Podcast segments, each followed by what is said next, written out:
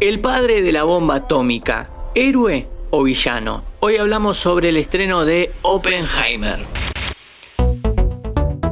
Fila 10.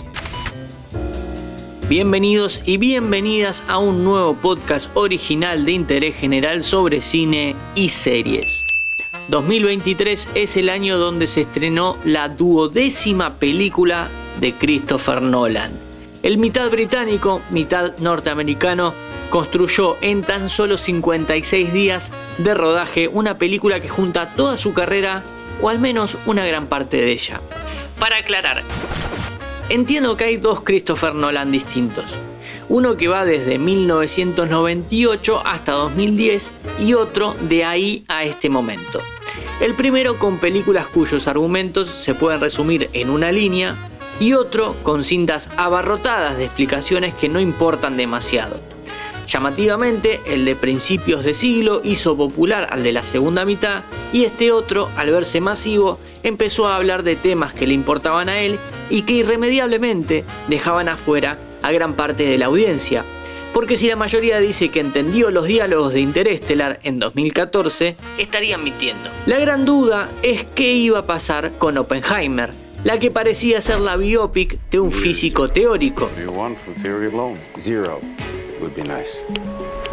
Como decía recién, la película combina los dos cines de Nolan, ya que por un lado tenemos una premisa sencilla, la vida del padre de la bomba atómica, y por otro lado, por cuestiones de profesión y obra del personaje principal, tenemos una cantidad de diálogos internos inentendibles. Para quien no conozca la historia, durante la Segunda Guerra Mundial, las estrategias para ponerle fin al conflicto bélico incluyeron la incorporación de científicos en distintas áreas. De un momento a otro, este factor se convirtió en una carrera por quien construía el arma más poderosa jamás hecha, la bomba atómica. Mientras los nazis tenían a sus físicos, Estados Unidos apostó por Robert Oppenheimer, un físico teórico del cual no confiaban mucho por su vínculo con personas dentro del Partido Comunista. A pesar de lo que parece en los trailers, Oppenheimer no es una biopic clásica, sino que es un thriller judicial. En este caso, son dos careos, a dos personajes distintos, lo cual abre distintas líneas temporales. Tenemos por un lado en el presente a Louis Strauss siendo entrevistado por el Senado a causa de su cargo como director de la Comisión de Energía Atómica de Estados Unidos y de haber tenido un vínculo estrecho con Oppenheimer. Strauss está interpretado magistralmente por Robert Downey Jr. Por otro lado tenemos el pasado más inmediato con Oppenheimer, interpretado por Killian Murphy, siendo investigado por lazos con el comunismo.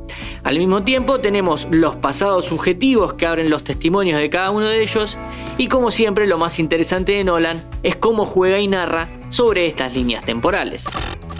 En el desarrollo de estas historias está el cine de Nolan que ya conocemos planos hechos por el ritmo y no por el plano, lo que te lleva a que no te quede una imagen grabada en la mente, personajes secundarios que no son desarrollados, dialoguismo intrincado que te pierde constantemente y a causa de esto repeticiones de conceptos, de nombres e inserts de otras escenas para meterte de nuevo en el relato. Pero también aparece lo que creo que es lo mejor del cine de Nolan, la creación de Némesis, ya sea Batman y el Guasón, Bane o Ra's al Ghul, o Dos Magos en El Gran Truco, o Leo DiCaprio y su esposa en El Origen, el director tiene una gran capacidad para crear estos enfrentamientos entre enemigos acérrimos. Sucede que Oppenheimer tuvo a Strauss en ellos la ciencia contra la política, el hacer por el bien común y el hacer por el bien propio, son los dos personajes y su relación contrapuesta lo que mejor se crea en esta película. Lamentablemente todos los personajes secundarios no corrieron con la misma suerte en su desarrollo. Es bueno ver de nuevo, por momentos, al director de películas más sencillas con un tema que genuinamente le interesa. Es una historia importante que podía contarse de manera más fácil y corta. Mi nombre es Matías Daneri y te espero para un próximo episodio. ¿Querés auspiciar en Interés General Podcast?